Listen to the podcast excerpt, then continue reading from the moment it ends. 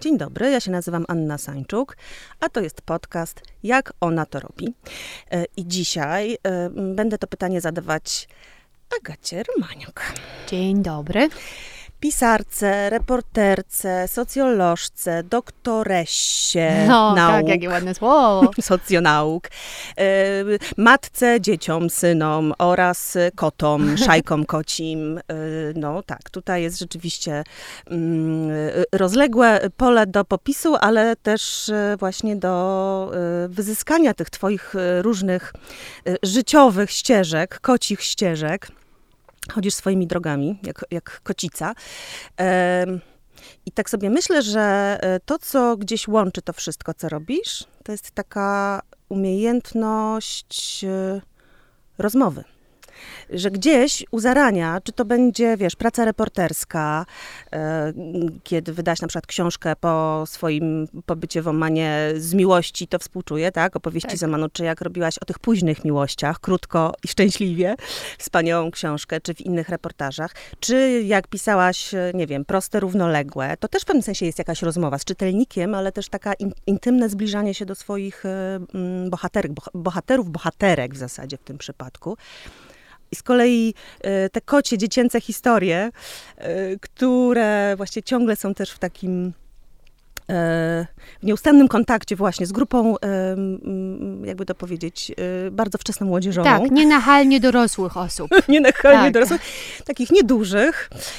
No to tam gdzieś w tym wszystkim jest właśnie ta rozmowa. I masz moim zdaniem coś takiego wspaniałego w sobie, że umiesz tych dowolnych rozmówców, nawet tych swoich bohaterów wymyślonych, zmuszać do tego, albo może nie zmuszać, tylko właśnie znajdować jakieś takie dojście do tego, żeby się przed tobą otworzyli.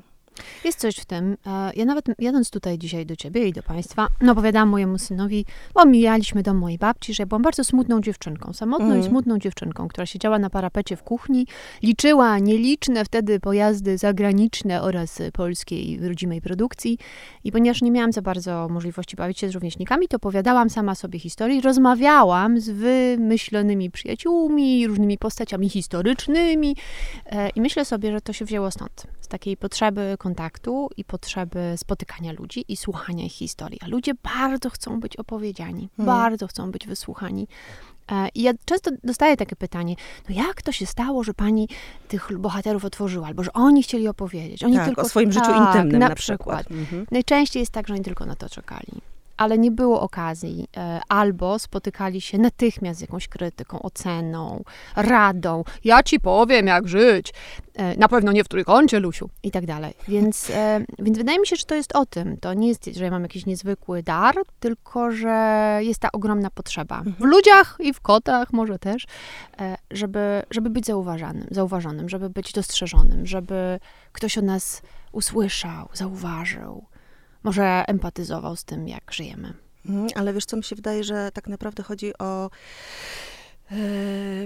to, że ktoś się też na nas skupia, że to nie jest to, czego doznajemy w takiej rozbieganej codzienności, która osiąga już tempo naprawdę chore i przekraczające możliwości jakby wytrzymania normalnej osoby, tylko że to jest taki właśnie moment zatrzymania i moment takiego przyjrzenia się sobie. Ty sama prawda, sobie się przyglądasz, twój rozmówca, rozmówczyni sobie się przygląda, wzajemnie w sobie się przeglądacie. To jest na przykład dla mnie to, co tutaj się dzieje, dlaczego bardzo lubię tutaj przychodzić i się zamykać w tym pokoiku, dlatego, że to jest właśnie poza światem, w jakimś takim odsunięciu, możliwość spojrzenia komuś w oczy i bycia tylko z tą osobą, rozmawiania o tym, kim jest, co myśli, jak czuje. Tak, nie ma żadnych innych rzeczy, które by nas rozpraszały. Nie, może tutaj kipi bigosa, może jeszcze byśmy obejrzały coś na pasku TVN24 i tak dalej. Ja sobie myślę, że jestem osobą podobnie chyba jak ty, która dosyć szybko mówi, ale staram się wolno słuchać. To znaczy dawać ludziom czas, nie pośpieszać ich pytaniami. Jeśli chcą opowiedzieć o czymś innym niż o to, o co pytałam, to dać na to przestrzeń. Więc żeby usłyszeć o na przykład trójkącie erotycznym 80-latków, pani Lusi, pana Mańka i pana Ryśka, to musiałam najpierw bardzo dużo usłyszeć o ich dzieciństwie, o najlepszym przepisie na ogórkową, o tym, jak ten rząd tam nam nie daje żyć i tak dalej. Godzinami musiałam słuchać tego. Chciałam. Właśnie po to, żeby dać przestrzeń na to, żeby zaistniało to, o czym opowiedzieć było może trudniej, albo oni mieli poczucia takiego, że mogą mi od razu zaufać. Więc to też jest pewnie o tym, że czas w słuchaniu jest ważny, a przy tym tempie życia, które mamy, czas jest zasobem no, niezwykle cennym i kurczącym się. Więc tego nam wszystkim chyba potrzeba. Czułe słuchanie, o. Tak, czułe powolne słuchanie, no. Powiedziałaś, że byłaś smutną dziewczynką, ale dlaczego? To byłaś dziewczynką mieszkającą w Wiśle, dobrze pamiętam? Nie, właśnie, czy ty się tam, bo ja jakoś tak cię kojarzę, prawda? Tak, że jeździłam do Wisły, rzeczywiście do mojej prababci w lecie, ale w ciągu roku mieszkałam normalnie w Warszawie i po szkole przychodziłam do mojej babci, która była dosyć surową kobietą i trzymała mnie krótko i raczej nie pozwalała mi się bawić z rówieśnikami, tylko właśnie siedzieć na tym parapecie i czytać książki, więc byłam taką smutną. Ale teraz jestem wesołą kobietą, więc to się wszystko jakoś odwróciło, Chociaż jeden chłopiec ostatnio na spotkaniu autorskim nachylił się do mnie i powiedział mi: jest pani najsmutniejszą, wesołą osobą, jaką spotkałem. I pomyślałam sobie, och, dzieci te małe diabły, one wiedzą więcej. Zresztą spotkania z dziećmi, muszę powiedzieć, są niezwykłą taką lekcją słuchania i uważności, bo bardzo często to wygląda tak, że jest jakieś spotkanie autorskie i prowadzący, na przykład bibliotekarz, mówi: teraz jakie macie pytania do autorki? Dzieci podnoszą ręce i wcale nie mają pytań, chcą coś opowiedzieć. Albo o sobie, albo o swojej mamie, albo podzielić się jakąś refleksją na temat świata. Ostatnio był chłopiec i mówił, że nie jest pewien, czy ptaki też idą do nieba. I czy może ja coś na ten temat wiem? Bo on myśli, że wszyscy mogą iść do nieba, nawet najmniejsze dżownice. I on chciał to powiedzieć po prostu, a pewnie nie było przestrzeni nigdzie indziej, żeby ktoś mógł to usłyszeć. To jest w ogóle jeszcze taki piękny moment w życiu tych młodych ludzi, kiedy oni jeszcze nie są tak bardzo wciśnięci w te pudełka, nie są tak sformatowani przez szkołę, niestety powiem to. Nie wiem, czy dożyję takiego dnia, w którym uda się coś zrobić z edukacją w Polsce, na tyle, żeby ona po prostu dawała ludziom przestrzeń, a nie odkrawała ich po kawałeczku. Nie... Wiem, że jesteś w trójce klasowej. Tak, jestem w trójce klasowej, ale też między innymi po to, żeby trochę tą maszynę zatrzymać, która jest nakręcona na to, żeby reprodukować wiedzę, żeby powtarzalność była idealnie pruska. I nie ma tam miejsca, wtłaczać właśnie w jakiś wzór, nie? I nie ma tam miejsca za bardzo na to, żeby słuchać o tym, czy właśnie pelikany idą do nieba, czy może tylko małe ptaki, bo tam już jest naprawdę ciasno. I o tym rozmawialiśmy z tym chłopcem. A to jest trochę właśnie też ten świat, o którym mówisz, z tego parapetu i z tych książek, kiedy nie możesz zetknąć się z materialną rzeczywistością, w sensie, no nie wiem, wejść w jakąś grupę na przykład i tam w niej łobuzować albo budować te relacje, albo się zmagać, tylko robisz to w swojej głowie i wchodzisz w te światy też cudze. Więc ci pierwsi przyjaciele, oprócz tych wyimaginowanych, to jacy byli? Ja pamiętam, że to jest pewnie taka osoba, która tutaj powraca w rozmowach z kobietami, ta co konia trzyma nad sobą, nie? Oczywiście. W tej samej zresztą wersji. Tak, w tej samej oczywiście pięknej wersji. Żółta książka, która, z Pipi. Nie wiem, czy pamiętasz, jak się Pipi kończy? Jakie jest ostatnie zdanie pierwszej części? Ostatnie zdanie pierwszej części? Nie, chyba tak nie będę pamiętała. Co mi się dosyć ważne wydaje, bo ona woła do Tomiego i Niki, którzy wychodzą, zamykając za sobą włóczkę. Hej, a kim chcecie zostać, jak będziecie dorośli? I nie pada żadna odpowiedź, ale Pipi mówi za siebie, bo ja piratem. No jeszcze wtedy nie było feminatywów, ale... I pomyślałam sobie, że... Teraz sobie myślę, a wtedy odczułam to bardzo mocno jako mała dziewczynka, że o rany, że można zostać piratką, jeśli się chce, nie?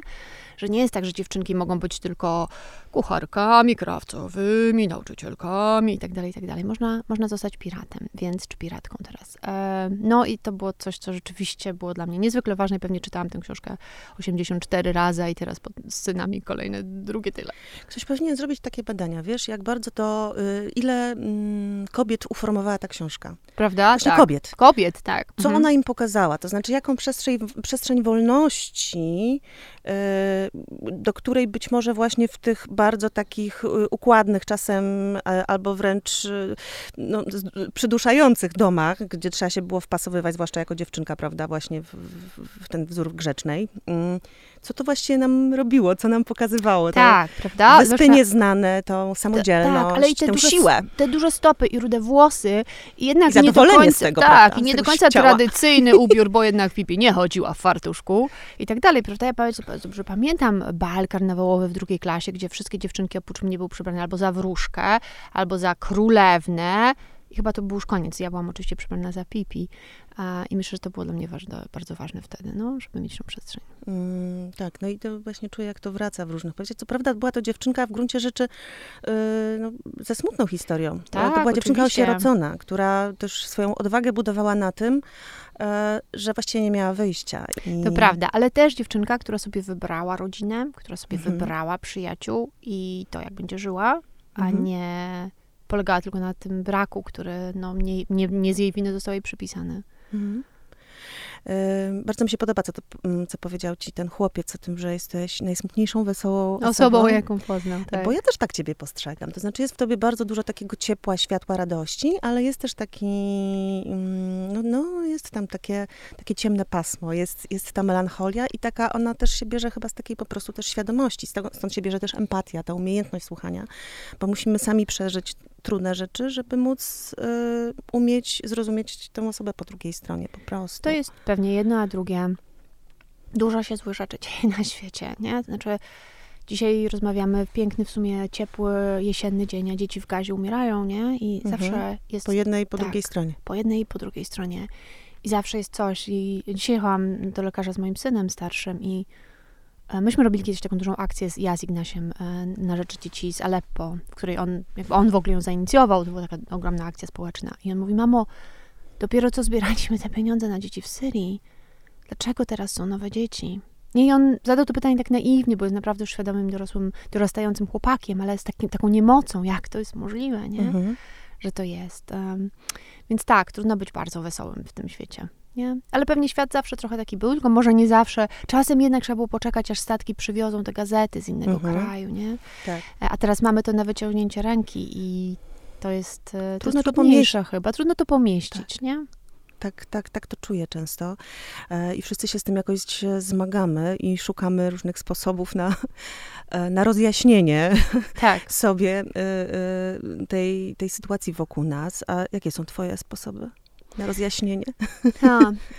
Wyjazd do Cieszyna, to masz swoje drugie życie. Ja mam tam swoje drugie życie w takim idealnie niedużym miasteczku, które jest trochę na pograniczu Polski, co w ogóle dobrze robi być na pograniczu Polski, chociaż ostatnio już na szczęście możemy oddychać głębiej.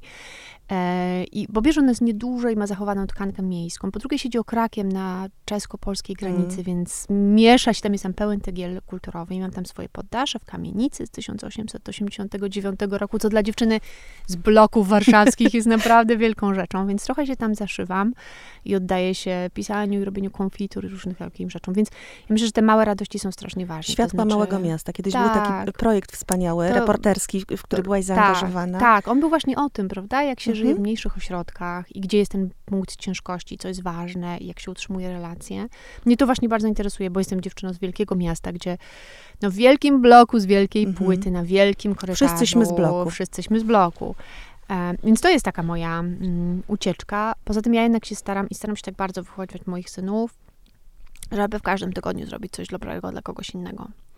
I to nie muszą być duże rzeczy, nie zawsze musi to być zebranie $1 milion na Syrię, albo nie wiem, na operację dziewczynki z chłoniakiem, albo coś w tym stylu. Też takie rzeczy robimy. Albo przyjęcie kogoś do domu. Kto potrzebuje. Ale żeby to były jakieś małe rzeczy, które robimy, więc na przykład w zeszłym tygodniu wyposażaliśmy chłopca ukraińskiego do drużyny piłkarskiej. I Jantek wybierał, co to ma być, Ignacy to zawoził i pakował i tak dalej. Więc bardzo, wydaje mi się, że te dobra, które małe jesteśmy, one nie zmienią tego, co się w tej chwili dzieje w Gazie, ale gdzieś mi się wydaje, po prostu też naiwnie pewnie, że ta suma tych rzeczy gdzieś w świecie, że trzeba cały czas popychać, żeby to było, żeby to jasne przeważało. Jeśli by tak każdy dorzucił coś, pomyślał miliard ludzi, to byłoby może jaśniej. Więc to jest taki nasz sposób rodzinny. Małymi rzeczami. Właśnie zastanawiam się, jako matka dziewczynek, dwóch, już właściwie kobiet młodych, jak to jest być matką dwóch chłopaków. I to samodzielną matką też, tak? To, która pewnie musi być czasami też trochę ojcem w związku z tym. Chłopcy mają tatę i mają z nim kontakt, ale oczywiście jak są ze mną, a dużo czasu są ze mną, no to pewnie muszę być i mamą, i tatą, i bratem, i kangurem, i wszystkim. Fantastycznie jest być matką chłopców. Ja zawsze chciałam mieć córki i wydawało mi się, że właśnie wychowam je na kolejne pipi. I nawet, przepraszam was chłopaki, byłam trochę rozczarowana, jak się okazało, że będę mieć synów. A teraz uważam, że to jest najlepsza robota na świecie, bo będąc kobietą mogę mieć wpływ na jakichś facetów i to tak od podstaw ich i wypuścić ich w świat lepszych, w takim sensie wzorca zachowań dla jakichś dziewczyn, które gdzieś tam są, albo dla chłopaków, którzy na nich czekają, więc, ale duża to jest odpowiedzialność. No i dużo w tym jest też takich zdziwień i zderzaniem się na przykład z innościami, no choćby z kulturą kibiców. Mój młodszy syn jest bardzo zaangażowany w piłkę, jest kibicem Legii i tak dalej. To jest coś, co było mi kompletnie obce i muszę powiedzieć, że ocennie do tego podchodziłam. Tak. Czy wydawało mi się, że to... Też mam taką skłonność, przyznaję, bo mi się to jednak z agresją strasznie kojarzy. Właśnie. A okazało się, że... Nie sport, chcę powiedzieć. Nie sport, z agresją, tylko ta grupa wokół. No właśnie, ale teraz mam kartę kibica Legii i chodzimy na stadion i mam szalik. Proszę Państwa, osoba po prostu pięknie zawiązaną tutaj, taką właśnie, nie zawiązaną, tak zarzuconą takim jakby szarfą, jedwabnym szaliczkiem w różowych, czy to tam jest, torebeczką różową, szmineczką, malinową, tak, to ja jestem właśnie kibicką Legii. I staram się w tym dostrzec też pozytywy, to znaczy to, że jest tam pewna wspólnotowość, że jest tam bardzo duża taka kanalizacja pewnej energii, która jest w młodych mężczyznach i ona w tej chwili już naprawdę jest bezpiecznie kanalizowana i to jest pewnego rodzaju wartość. Jest tam duża wytrwałość w tym kibicowaniu nawet drużynie, która przegrywa. No Legia nie tak najgorzej, ale Pilch z Krakowią, on całe życie kibicował, oni całe życie dołowali, nie? I to jest o lojalności. Tak jak osoba, która przy festiwalu pilchowskim w Wiśle Granatowe Góry współpracowała, czy współpracuje, tak, to dosyć dobrze jesteś w stanie tak, tutaj więc, opowiedzieć o tym jego smutku i radości kibica. Kluby mają dużą tradycję, że Lech Poznań ma ponad 100 lat historii, która też wielu młodych chłopaków wyciągnęła z biedy, więc wiem, że teraz trochę brzmi jak rzecznik prasowy Lewandowskiego albo kogoś takiego, ale zobaczyłam w tym dużo pozytywów. A poza tym wydaje mi się, że towarzyszenie dzieciom w rzeczach, które są nam może obce, trudne, dla nas strasznie nie kręcą, też ma wartość. Żeby dostrzec, więc, że to nie jesteśmy my. Tak. Co może matce chłopców jest łatwiej zobaczyć. Mnie jako matce dziewczynek, wiesz, ja się oczywiście, to czasami jesteś za blisko i myślisz, tak sobie wyobrażam, no tutaj zdecydowanie to nie jestem ja, prawda, w tym szaliku i na tym stadionie z tym termosem i tym hot dogiem za 18 zł, ale też w tym jesteśmy razem i tak jak ja go, nie wiem, ciągam na klancyk teatr improwizowany, Antoś ma 10 lat i on mówi, nie wiem, z czego wy tu się śmiejecie. Poważny młody człowiek. Nie? To ja z nim chodzę na stadion. Wydaje mi się, że to jest w ogóle w rodzicielstwie strasznie ważne, żeby próbować rzeczy razem. To jest ta rozmowa, wiesz też, to jest ta wymiana. Tak, więc ja słucham dużo o tych wszystkich piłkarzach. Jak Państwo jesteście zainteresowani wynikami Stali Mielec w tym sezonie, to proszę, ja chętnie o tym opowiem. I Rakowa Częstochowa. Tak, pomiędzy Kocią Szajką a przetworami w Cieszynie. Tak, Stal Mielec i reportażami o miłości, to jeszcze tabela w barażach.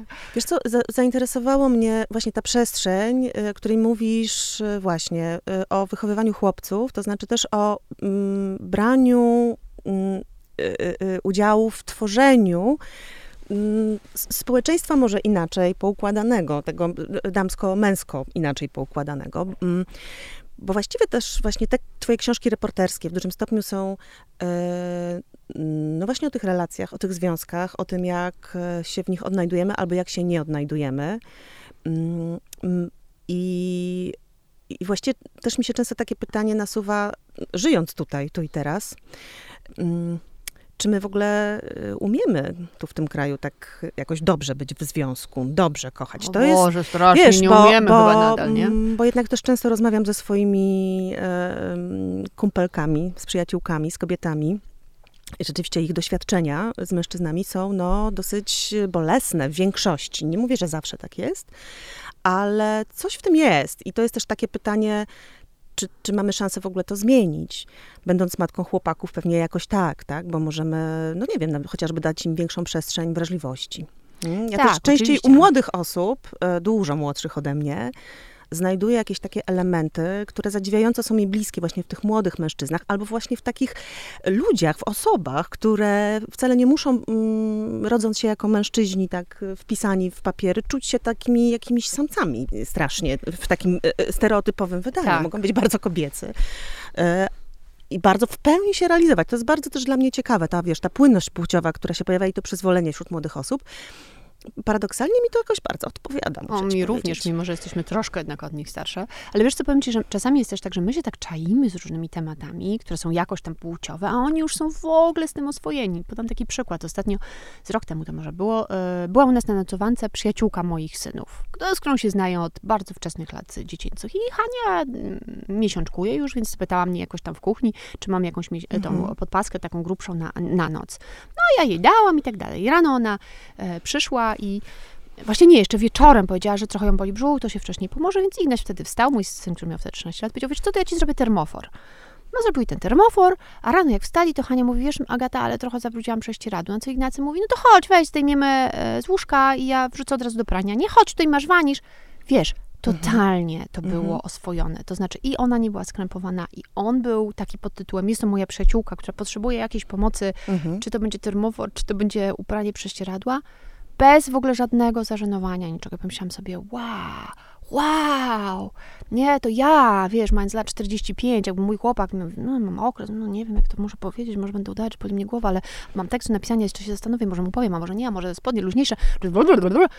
A oni mają lat 13 i już mają to obcykane. I pomyślałam sobie, fantastyczna rzecz. Fajnym on będzie partnerą i otwartą, zrelaksowaną i zaprzyjaźnioną ze swoim ciałem partnerką będzie ona, no.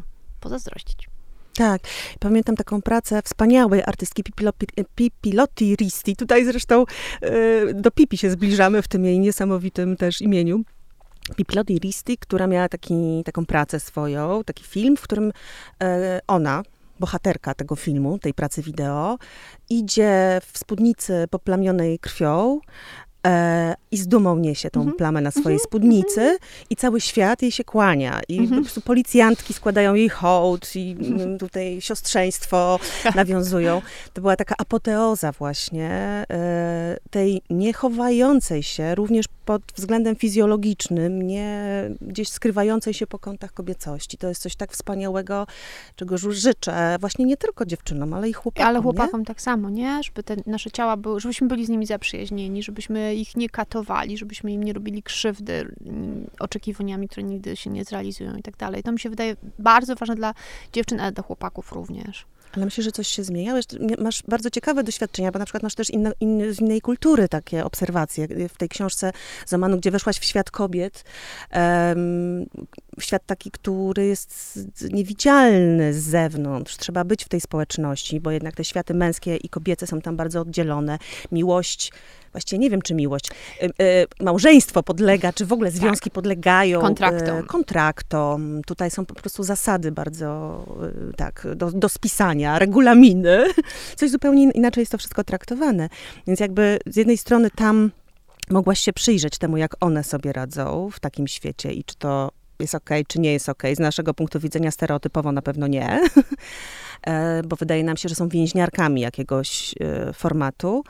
No ale z drugiej strony żyjesz tutaj, masz swoje doświadczenia rozmaite, jeszcze rozmawiasz z ludźmi właśnie. Zresztą w książce Krótko i Szczęśliwie w pewnym sensie też opisujesz własną historię miłosno-korespondencyjną, po prostu taką, powiedziałabym, prawie z jakiejś francuskiej, XIX-wiecznej literatury. Tak.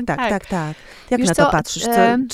Mamy szansę coś właśnie, zmienić? Czy mamy szansę? I czy coś umiarkowane optymistką. To znaczy, przy Tinderze, wiesz, Grindrze i tych wszystkich. No właśnie, że wcale nie jest łatwiej. Wydaje mi się, że ta presja jest rosnąca. I nawet dziewczyny, które są schowane za abają czy pod hijabem, podlegają tej samej presji, co my. To znaczy, to nie jest tak, że przez to, że one mają założoną czarną szatę, która zakrywa łokcie i kolana, to, że pod spodem nie denerwują się, czy mają fałdkę taką, czy inną. Wręcz przeciwnie. Znaczy, one się tam katują zarówno dietami, jak i zabiegami, które wybielają cerę i w ogóle skórę, dlatego, że im bielsza tam kobieta, tym jakby wyższy status społeczny.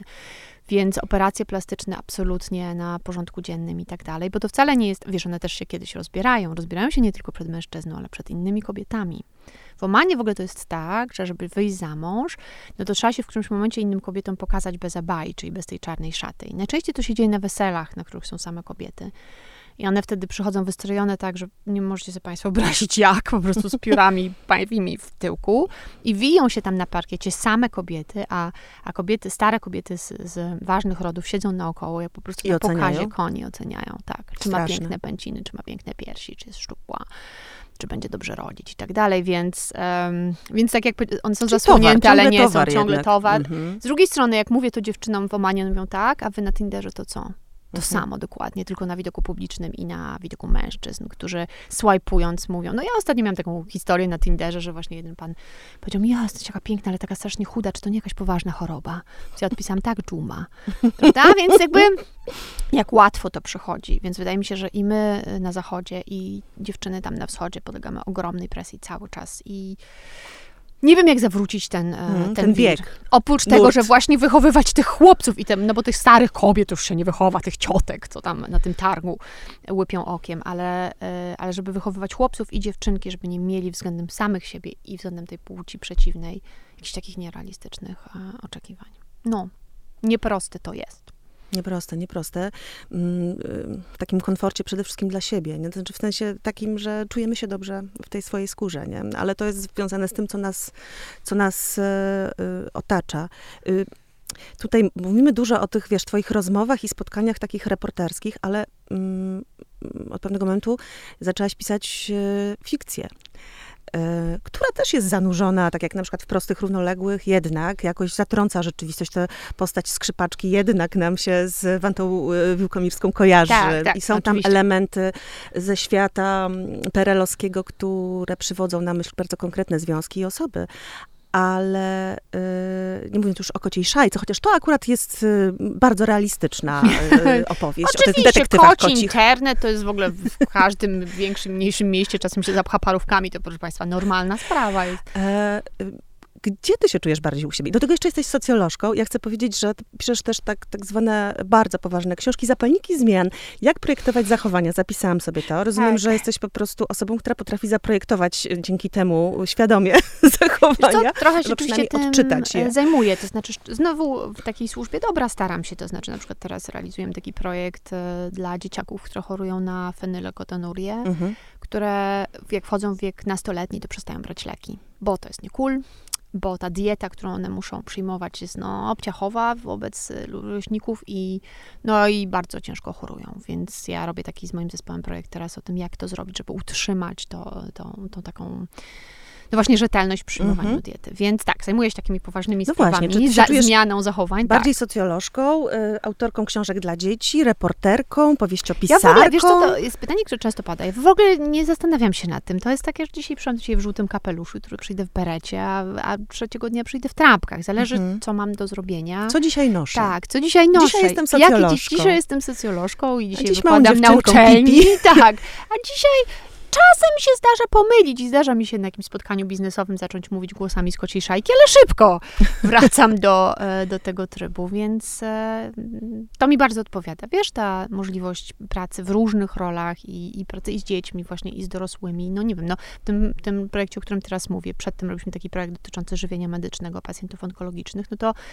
spędziłam wiele miesięcy i tygodni na oddziałach onkologicznych, rozmawiając z chirurgami, radiologami, radioterapeutami i tak dalej. W bardzo poważnych sprawach. Ale potem super mieć odskocznie i napisać kryminał dla dzieci albo napisać książkę dla przedszkolaków. No.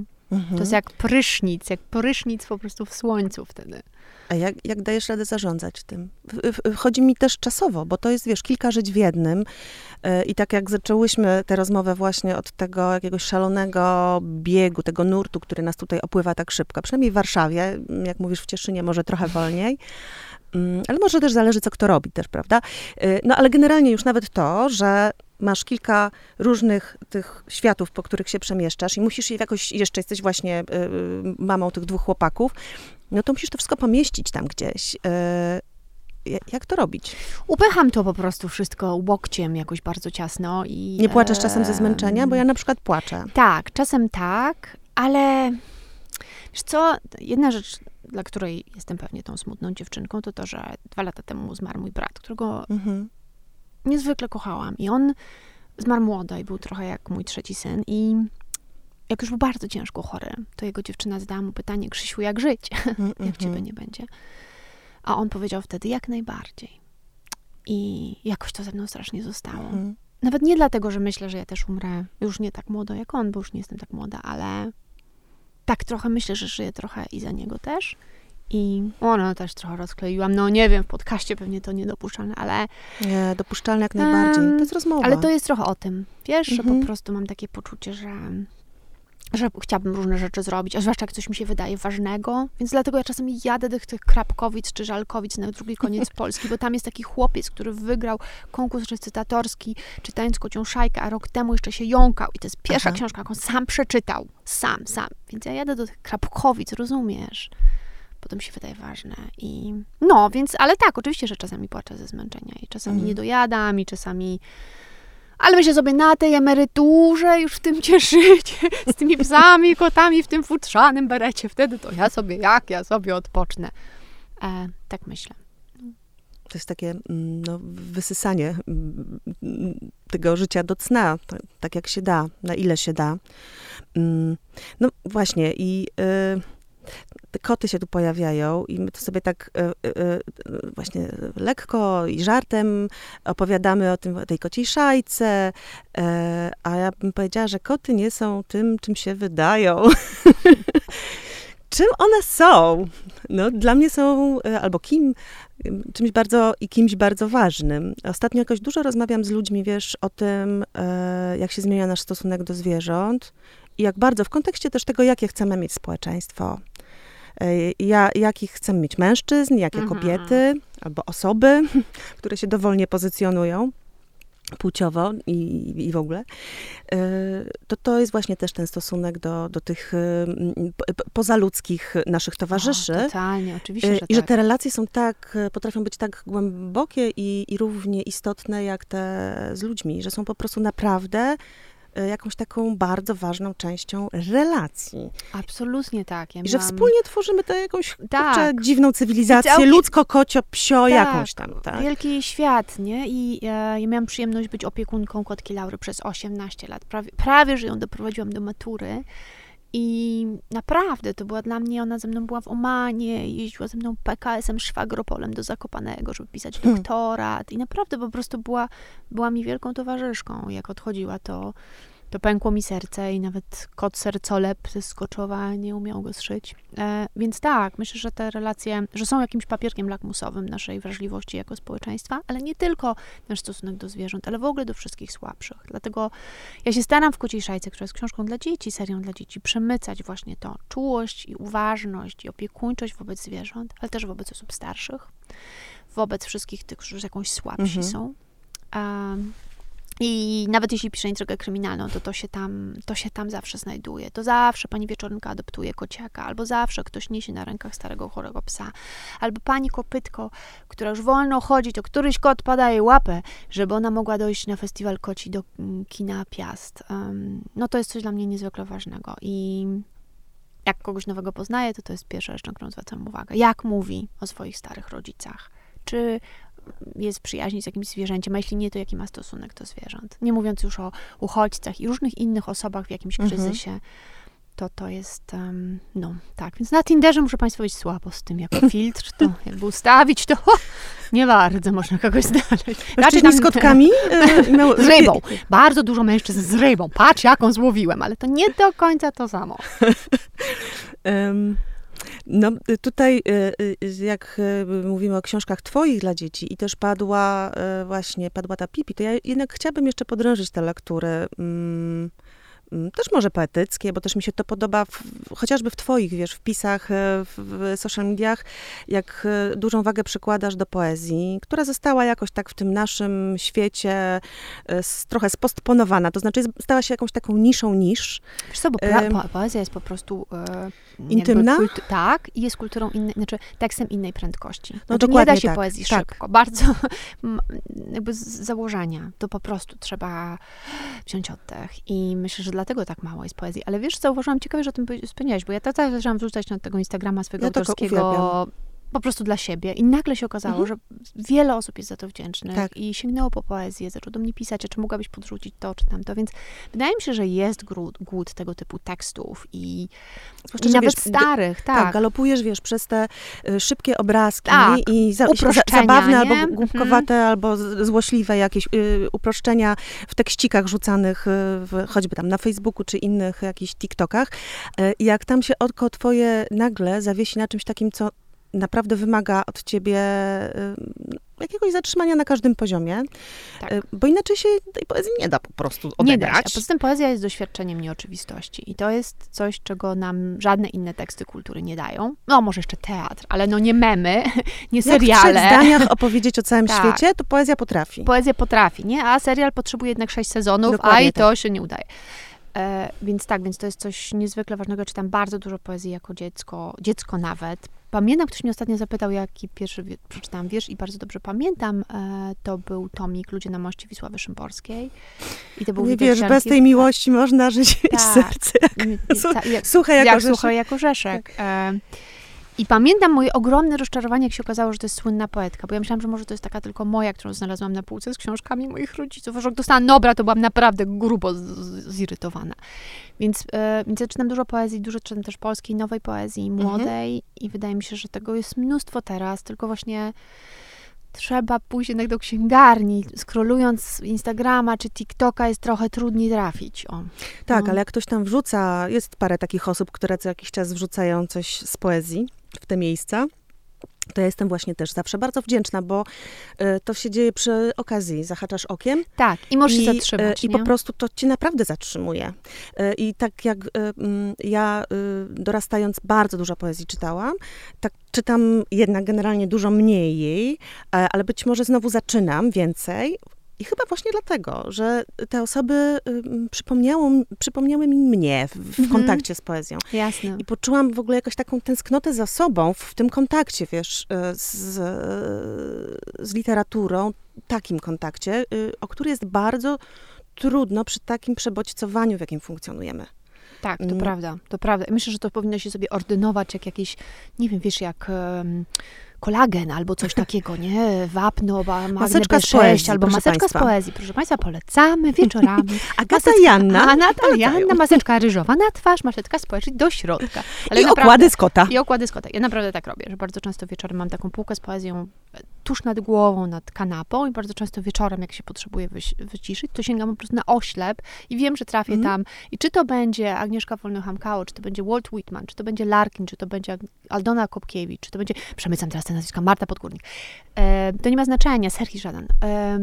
Bo wiem, że na pewno trafię na coś takiego, co właśnie mnie wpędzi w taki stan spokoju, nieoczywistości, zatrzymania i to jest tak bardzo nam wszystkim potrzebne.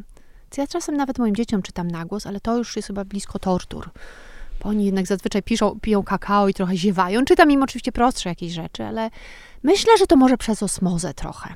Ale że wiesz, że tak samo jak ich prowadzam do muzeów i na sztuki teatralne, które są może trochę dla nich za trudne, to myślę sobie, że teraz może trochę ziewają i drapią się po biegowatych nosach, ale za 10-15 lat gdzieś jakiś osad z tego zostanie. Te nazwiska, te przeżycia, te obrazy w nich będą pączkować.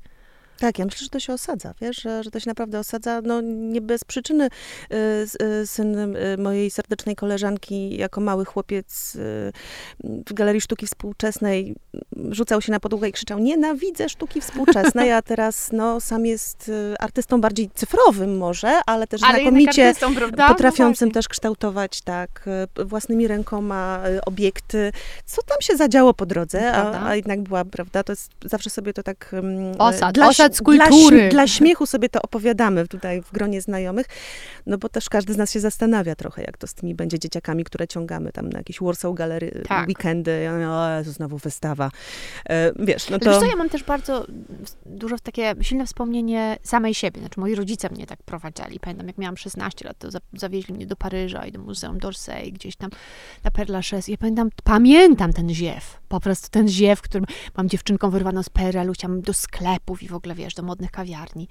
No, a potem to zostało, nie? Potem pojechałam tam jako dorosła osoba, widziałam te same obrazy, te same miejsca, te same, nie wiem, dzieła sztuki i budynki. Myślałam sobie, to są już przyjaciele, to jest znane, to jest oswojone. Chciałam to pokazać komuś innemu, więc nie, ten osad jest ważny. Osad kultury i maseczka z poezji. To jest nasze dzisiejsze postulaty na poniedziałek. Tak, ja zawsze sobie tutaj zostawiam takie, wiesz, zapisuję sobie, potem kajecik mam taki, wpisuję sobie co ci z dzisiejszego podcastu.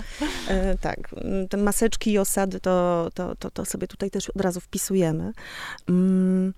I chciałam cię zapytać, W którym kierunku twoje właśnie te twórcze myśli i potrzeby teraz zmierzają? Bo ty, zdaje się, pracujesz nad jakąś nową powieścią, czy tak, ja dobrze wiem? Tak, rzeczywiście. I też ma powstać jakiś serial z kolei z książki tej reporterskiej, jeżeli to jest dalej aktualne, bo nie wiem. Jest, tak. Opowiedz właśnie nie serial, bo okazuje się, że Polacy, my nie lubimy seriali, które są antologiami, czyli że każdy odcinek jest o czymś innym, a ta książka tak jest skonstruowana, że każda historia jest historią innych bohaterów, więc to będzie raczej film, tak jak Love Actually, czyli że te wątki będą się przenikać gdzieś tam na jednym dworcu, oni przypadkiem się spotkają albo coś takiego. I żyli krótko i szczęśliwie, kochali krótko. I wszyscy żyli krótko i szczęśliwie. A pracuję nad powieścią, która zaczyna się w Bolonii, na samym początku wojny w Ukrainie, sceną, którą zresztą podpatrzyłam. Młoda dziewczyna, Ukrainka i chłopak, Włoch, którzy taką burzliwą rozmowę w mojej obecności przeprowadzili. I ona w przeciwieństwie do wszystkich innych wsiada w pociąg, marszrutkę do Charkowa, a nie tak jak wszyscy z Charkowa wyjeżdżali. No i to będzie taka historia podwójnej tożsamości kogoś, kto nie jest pewny, czy właściwie jest Włoszką, czy jest Ukrainką, która jest w trudnej relacji z innymi ludźmi, z kimś też, do kogo tam jedzie. Więc będzie to książka o wojnie, ale nie o wojnie, raczej z wojną w tle, bo trochę jest tak, że najważniejsze rzeczy w naszych życiach się dzieją niezależnie od tego, czy trwa trzęsienie, wojna, epidemia, wojna, dzieci się rodzą, ludzie się zakochują, ludzie się zdradzają i tak dalej. Więc, więc nad taką książką teraz pracuję, ona się ukaże, myślę, jesienią przyszłego roku. Piszę teraz też książkę dla nastolatków, co okazało się ogromnie trudną przeprawą, bo to nastolatki to jest jakiś taki twór niezwykle dziwny, o tyle ile ja umiem dzieci, to te młode nastolatki, to nie wiem, czy umiem, zobaczymy, czy to się uda. To jest taka z kolei książka przygodowa, nazywa się Klub Enigma, o chłopakach, którzy zakładają taki klub, chłopakach i dziewczynie, którzy zakładają taki klub. Jakimś niziurskim mi tutaj. To jest taki trochę niziurski w spódnicy tak. I z komórką w ręce i czatem GPT, ale trochę w tą stronę, tak. Taka przygodówka. Od czego się zaczyna pisanie książek, które są fikcją? Zazwyczaj zaczyna, znaczy przy moim przypadku, od jakiegoś takiego ziarenka, wiesz, to są, ja mam taki cały kajet tych ziarenek. Ale to jest tak, że widzisz właśnie taką scenę na dworcu, albo zdecydowanie nie tak wiem, jest. Wiesz co, ja to podpatrzyłam u Almodowara, który kiedyś powiedział, że on właściwie nic sam nie wymyśla, on zbiera wycinki z gazet. Aha. I na przykład jeden z jego filmów, Porozmawiaj z nią, on po prostu przeczytał w El País taką małą notkę o kobiecie, która w czasie śpiączki, bo po prostu zaszła w ciążę, bo jakby zgwałcił ją pielęgniarz i 15 lat później zrobił z tego film. Ja robię dokładnie tak samo. Czasami to są sceny, które gdzieś podpatrzyłam, jak na Piazza Maggiore w Bolonii, czasami to są właśnie wycinki z gazet, czasami jest to wywiad z Kają Danczowską, który się ukazał w magazynie Pani w latach 90. i ja już 20 lat później z tego napisałam książkę. Więc ja muszę mieć jakiś Proste równoległe. Teraz już, proszę Państwa, szybciej. Już postanawiam szybciej to pisać. Przetwarzać szybciej. Jedna takie scena. Czasy. Tak. No ale tam ta książka też rozciągała na przestrzeni 49 lat. Ta będzie 9 tygodni akcja trwa tej powieści. Czyli to jest coś takiego, co wpada to ziarenko w ciebie i potem ono tak sobie dojrzewa. Raz krótko, raz długo, raz i szczęśliwie, raz nieszczęśliwie. Są książki, których na przykład, które napisałaś, nie wydałaś, albo pomysły, które rosły, ale jakoś obumarły po drodze. Nie, raczej jest tak, że one siedzą sobie w tym zeszycie i czekają na dobry czas. I na to też, czy wydawnictwo albo ktoś inny się tym zainteresuje.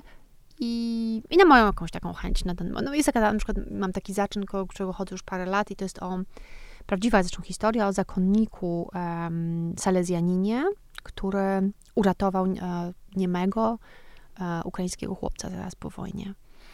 I oni po prostu wyszli, nikt tego chłopca nie odebrał i oni chcieli go tam odesłać gdzieś i on z nim wyszedł z klasztoru i go uratował. I myślę o tym, żeby napisać taką powieść o tym. Oczywiście nie wiem, co się dalej z nimi stało i nikt nie wie, więc to jest jakiś taki zaczyn, który potem trzeba by sfikcjonalizować.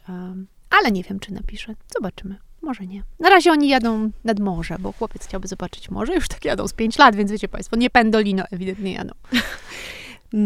Pytam zawsze na koniec. Trochę cię podpytywałam o podobne rzeczy, ale tutaj to będzie takie już bardzo blisko, że tak powiem, codzienności.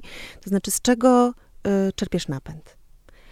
Co cię karmi, krótko mówiąc, tak? Bo właśnie są te momenty słabości nasze, już czujemy, że nie damy rady, a w takim razie czymś się doładowujesz, Poezją to już wiem. Tak, ale Cieszynem to już wiem. Wieczorna maska tylko.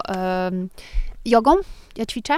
Jednak od paru lat już wiem, że jednak to jest prawda, że to nasze ciało i umysł są połączone, to jest takie banalne i oczywiste, ale jednak jak niepoćwiczone, to skręcone te zwoje w głowie są chore, ale karmi się po prostu małymi rzeczywistościami ludzi dookoła. I no wiesz, dzisiaj mój starszy syn zrobił mi kawę. O, jaka ona była wielka, lura i w ogóle, ale och, jakie to było, nie?